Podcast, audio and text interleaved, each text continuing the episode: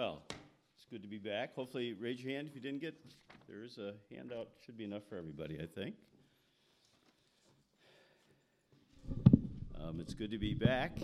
I haven't been here in two or three years, but I've been- here a lot over many years. So if you're new in the past two or three years, I'm Gary.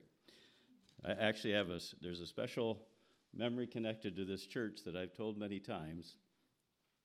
When I was here seven years ago, maybe. It was Labor Day weekend, and if you're from Paw Paw, you know what that means. It's in Morton, where our, head, our HMA headquarters is. We're the pumpkin capital of the world, so Pumpkin Festival's the big deal there. But your Labor Day weekend is your big deal. Your school uh, classmates, class reunions happen, and so I'm sitting over here, first part of the service, and one of the ladies uh, just got up and mentioned we have Barbara Quackenbush visiting here today. Came back for her 50th high school reunion. She can't stay for the service, just wanted to be here for the beginning, and was going to have to leave. And I'm sitting there thinking, there's two Barbara Quackenbushes in this world because I went to college with one in Philadelphia 50 years ago. Well, I found out after the fact that she is my Barbara Quackenbush. Her dad was the doctor here. If anybody's old enough to remember Dr. Quackenbush, she was the Paw Paw doctor. But I didn't know until she left and we connected later. She was seated right behind me. We used to sit by each other in class and joke with each other and hadn't seen each other in 45 years since then. And there we were, right next to each other and didn't make the connection. We connected later over Facebook, but that's, my, that's a story I tell a lot about Paw Paw Bible Church. So, anyway, forget all that. Two weeks from Wednesday will be Ash Wednesday, and you may know it for no other reason. You'll be seeing people walking around with a blotch of ash on their foreheads. I grew up in a small town in upstate New York with a lot of Catholics, and the kids would stop by the church on the way to school that day. They'd all come in with the black mark in the shape of a cross. Incidentally, if you don't already know this, the tradition is that the palms that were used on Palm Sunday the previous year are saved and burned, and the ashes from that is what they use to make the sign of the cross on Ash Wednesday. Ash Wednesday begins the 40 days of Lenten season leading up to Easter. Actually, Sundays are exempt. There's 46 days from Ash Wednesday to Easter. So, we evangelical Christians, we typically celebrate Easter, Palm Sunday, maybe Good Friday, but Ash Wednesday and Lent aren't typically on our calendars. But if you go back far enough, they would be on the calendars of our ancestors. And stay with me if I give you a little bit of church history, and then we'll turn to our Bibles. The word Lent comes from an Old English word meaning spring, uh, literally lengthening, as in the lengthening of the days. Lent, of course, takes place in late winter, early spring, as the days get longer. It apparently went back to the very early church as just a day or two of fasting and prayer and preparation for Easter. In fact, it was probably originally observed by new Christians who were preparing to be baptized on Easter Sunday evening. That was the typical time to get baptized back in the early church days. The Council of Nicaea, remember, you may remember that in your history, they met in the year 325. They were the council that clarified and affirmed the church's teaching on the Trinity God the Father, God the Son, God the Holy Spirit. Also, the deity of Jesus, the fact that he was both fully man while still fully God. And I mention it because one of the things found in the writings from the council back then was an observance of a 40 day Lent. That was 1700 years ago. It wasn't until 300 years later that the 40 days became official, and those 40 days would coincide with Christ's 40 days of fasting in the wilderness before he was tempted by Satan. So the rules, the regulations of Lent have evolved over the years. Originally, you only had one meal a day, you ate no flesh, no white meat. Uh, those rules were relaxed over the centuries. By the time I was growing up, it was typically abstaining from meat on Fridays, which is why in my hometown the school lunch menu was always fish on Fridays during Lent. I don't know if any of you experienced that, older folks growing up. Fish on Fridays is still very much a part of it. Incidentally, here's a little trivia for you McDonald's fish fillet sandwich. You know why that was created? Back in the 1960s to give Catholics something other than hamburgers to eat on Fridays during Lent. That's the origin of the fish fillet sandwich. So, why don't we evangelical Protestants typically uh, celebrate Lent? And I should just mention it's not just, not just Catholics. Uh, Lutherans typically do Lent, uh, Presbyterians, Methodists, many of them. They won't necessarily do Ash Wednesday, but they'll still observe those 40 days of Lent many times. But most of us in our circles don't. Well, why is that? Well, as often has happened in church history, things that start out well uh, and with a biblical basis can often get skewed and twisted far from their original intent. And Lent may be one of those examples. You know, aside, a sad byproduct of this whole thing is the concept of Mardi Gras. You're probably familiar with the phrase giving up something for Lent. Well, that, that originated as something for kids to do, to be involved in Lent, because the fasting aspect was only for adults, only adults aged 21 to 60. So kids were encouraged to give up some pleasure, practice self denial for 40 days. And over the, over the centuries, giving up something for Lent became the focal point for all ages. And unfortunately, a very unbiblical tradition that came out of that was this if I'm going to have to give up certain pleasures for the next 40 days, then I need to indulge them to the limits just prior to those 40 days. Thus, the tradition of Mardi Gras, a French phrase meaning Fat Tuesday, though typically it's the weeds up to Wednesday. Fat Tuesday, eat and drink anything and everything that day because fasting begins the next day, Ash Wednesday. In Great Britain, Fat Tuesday became known as Pancake Tuesday. The reason for that was the Church of England would encourage you to eat, eat the plainest foods during Lent. So you give up fat and flour and eggs and sugar and milk, and people would use up those products the day before by making pancakes. And whatever the spiritual significance of that, it was easily forgotten in the party atmosphere that eventually surrounded it. For example, there's a village of Olney in England, O L N E Y. We have an Olney in southern Illinois too, but there's an Olney in England. It's a place we equate with John Newton. That's where he was pastoring a small town church when he wrote Amazing Grace. But Olney actually was famous 300 years before John Newton for its pancake races on Pancake Tuesday.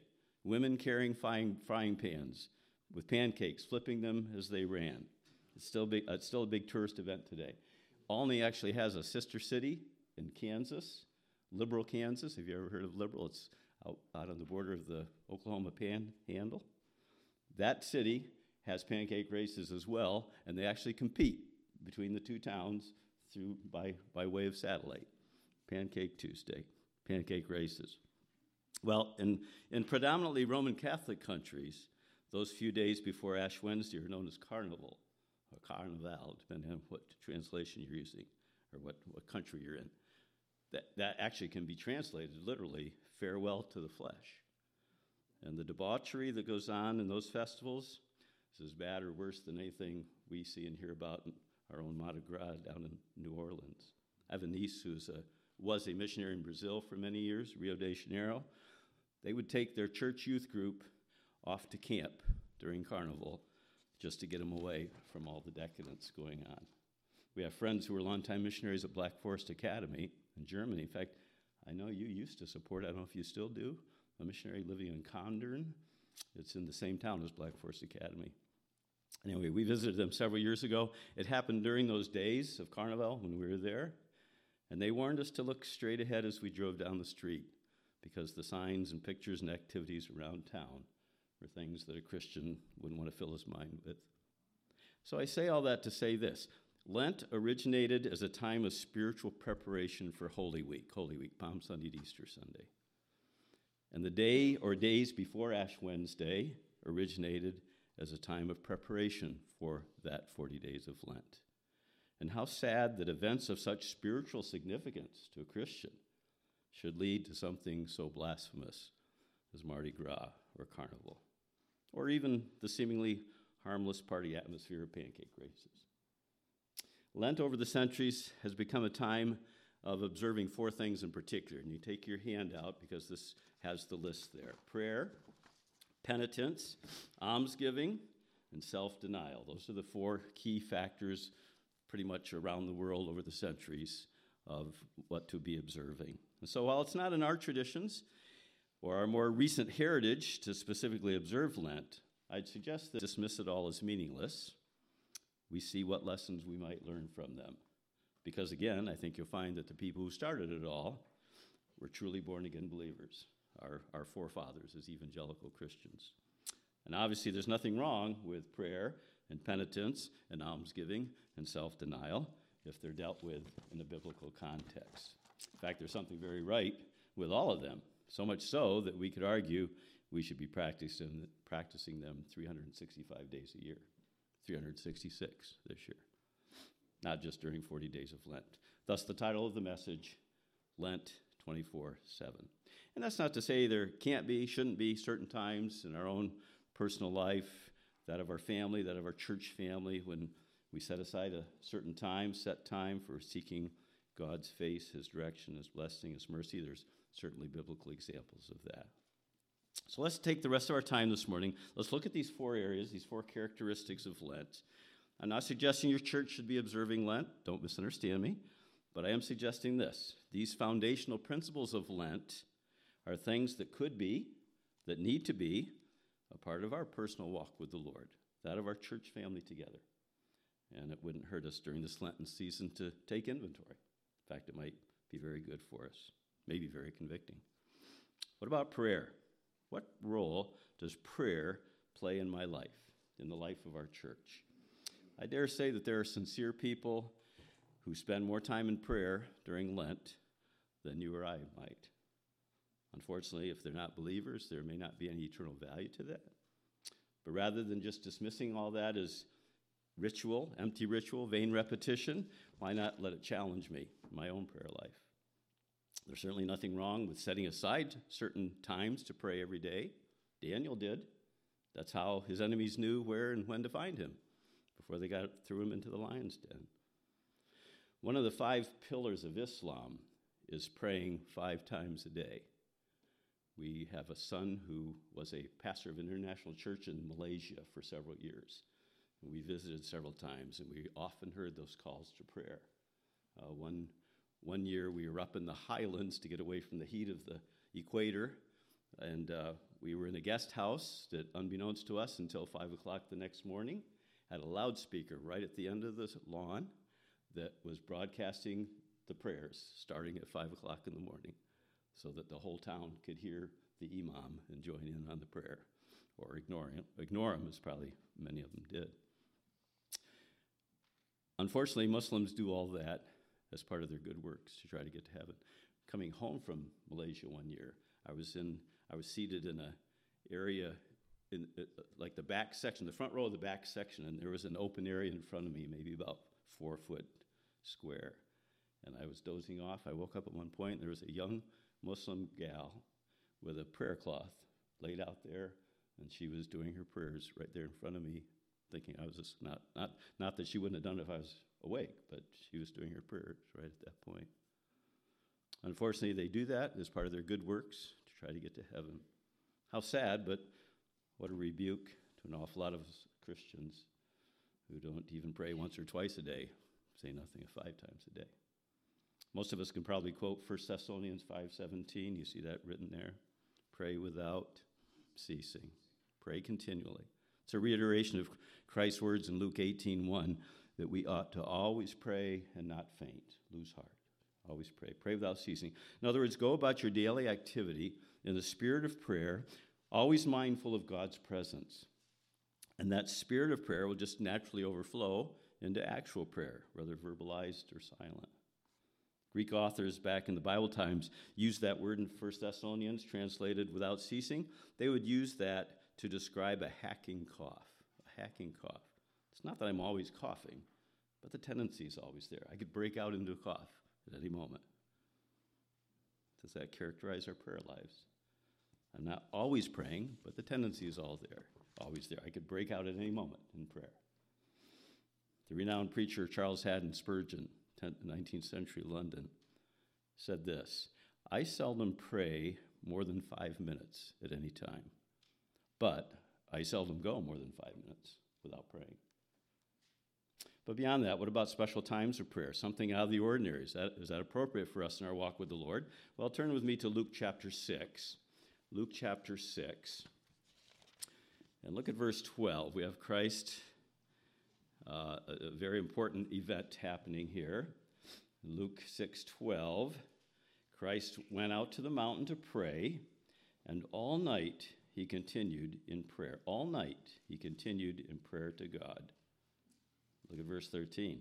And when day came, he called his disciples, and he chose from them 12, whom he named apostles.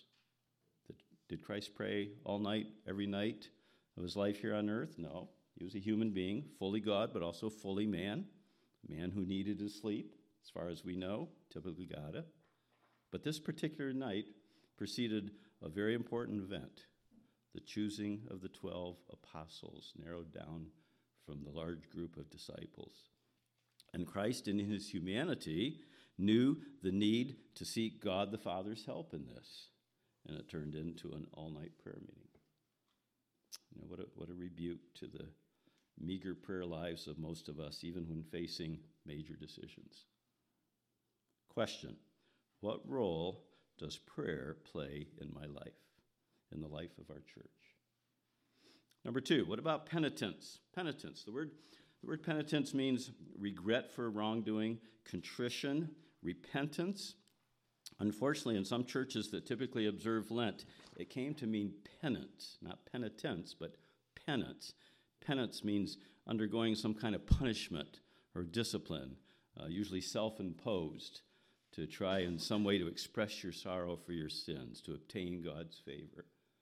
Uh, you've probably seen images of Catholics in the Philippines on Good Friday. This happens every year and it makes the international news. They will scourge themselves. Sometimes they'll allow themselves to be literally crucified for this very purpose of trying to obtain God's favor. Well, we'd argue there's nothing in Scripture that would tell us to do that. But at the same time, how, how contrite, how repentant am I for my sins? How careful am I to keep short accounts, knowing that unconfessed sin puts a barrier between God and me? Turn with me to Psalm 51.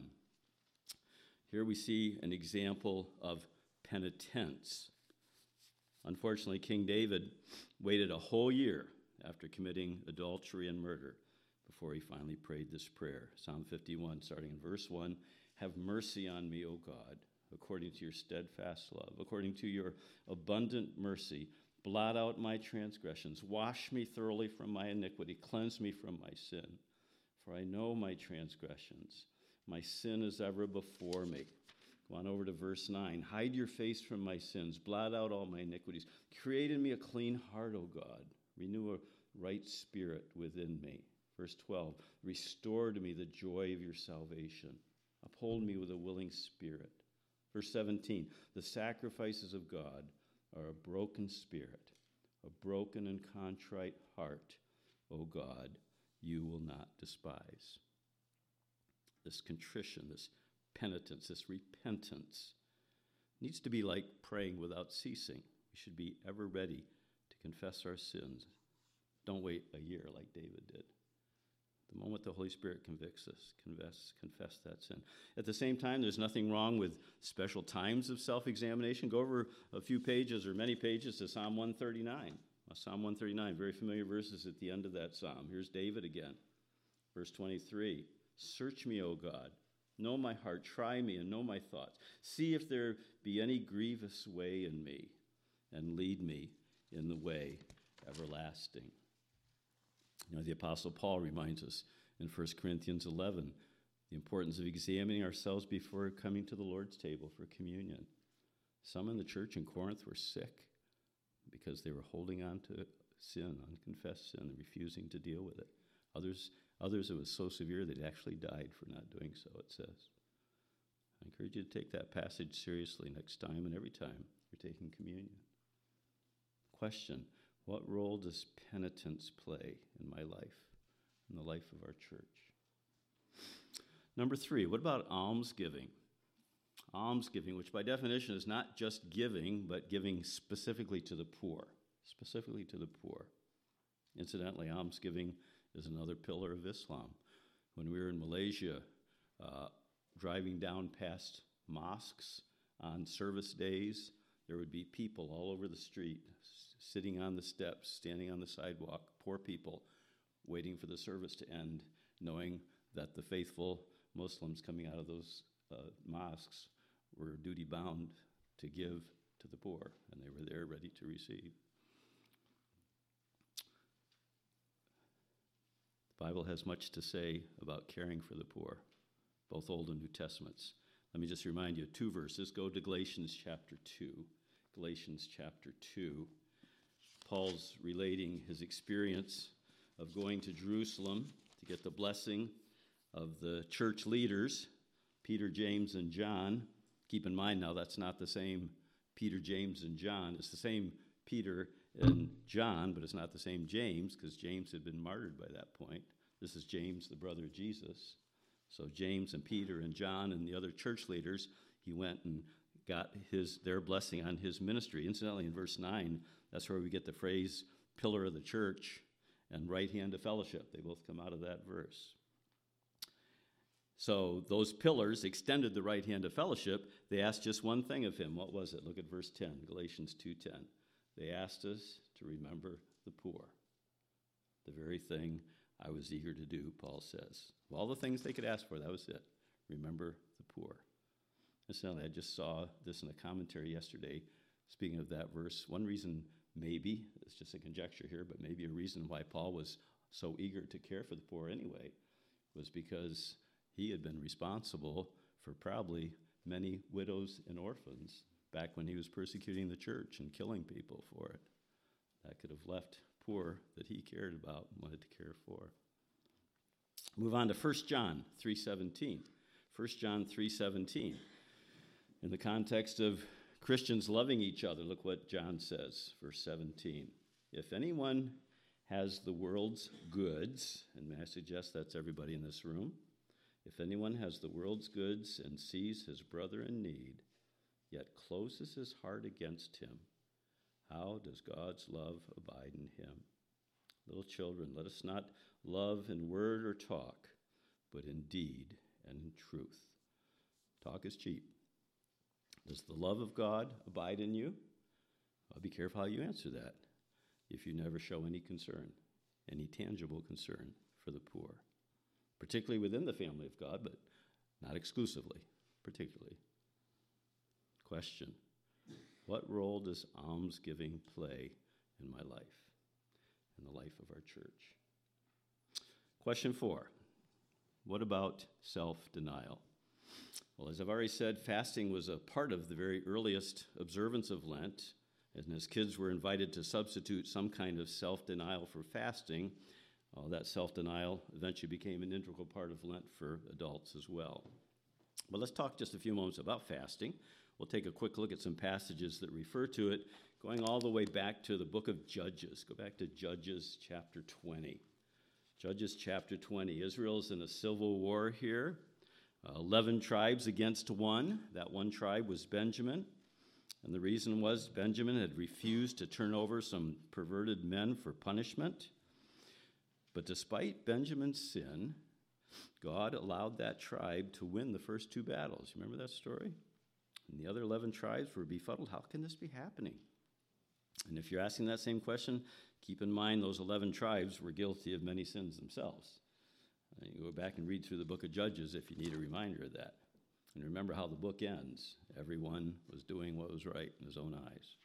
But look at verse 26 here in, in Judges 20, verse 26. Then all the people of Israel, the whole army, went up and came to Bethel and wept, and they sat there before the Lord. They fasted that day until evening. They offered burnt offerings and peace offerings before the Lord. And the people of Israel inquired of the Lord. then we have this long parenthesis for the ark of the covenant of God was there in those days, and Phinehas the son of Eleazar, son of Aaron, ministered before it in those days. Okay, let's remove that parenthesis and start the sentence again. The people of Israel inquired of the Lord, saying, Shall we go out once more to battle against our brothers, the brother, the people of Benjamin, or shall we cease? And the Lord said, Go up, for tomorrow I will give them into your hand. They wept, they fasted, they offered burnt offerings, they inquired of the Lord, and he finally gave them the victory at that point. Go back to the New Testament, Matthew chapter 4. Matthew chapter 4. Christ had just been baptized. He was about to be tested and, and proven ready for his appointed work. And look at verse 1 of chapter 4. Jesus was led up by the Spirit into the wilderness to be tempted by the devil. After fasting 40 days and 40 nights, he was hungry. Imagine that. And what happens? The tempter came. The tempter came. Go over to chapter 6, Sermon on the Mount, middle of the Sermon on the Mount. Look at starting in verse uh, 16. And when you fast, Christ says to the people listening, when you fast, do not look gloomy like, gloomy like the hypocrites. They disfigure their faces that their fasting may be seen by others. Truly I say to you, they've received their reward. But when you fast, anoint your head, wash your face, which is what they would typically do, just look normal, that your fasting may not be seen by others, but by your Father who's in secret. And your Father who sees in secret will reward you. Go on over to chapter 9, a couple pages, chapter 9, verse 14.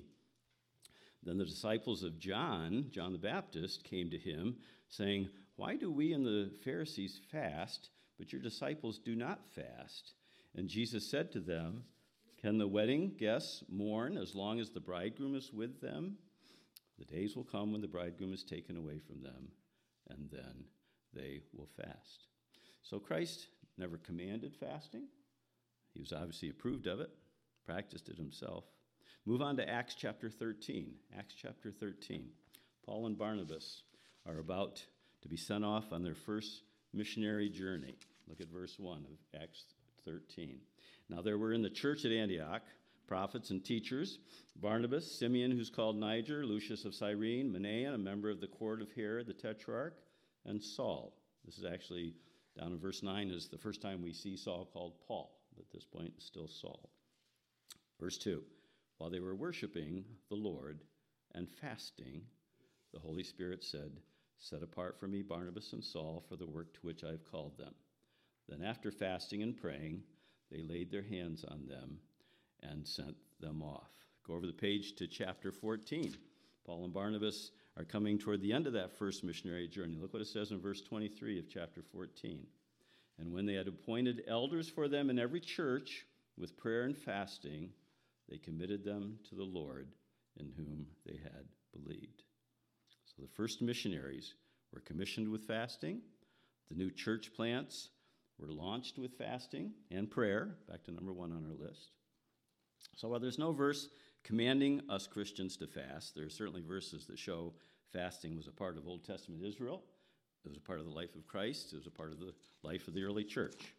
And rather than looking disparagingly at religious people trying to gain God's favor during, by fasting during Lent, it'd probably be more productive for us to examine whether or not that spiritual discipline of fasting is something that could be helpful in our own walk with the Lord. Back to the bigger picture of self denial. Back to Luke chapter 9. Luke chapter 9, verse 23.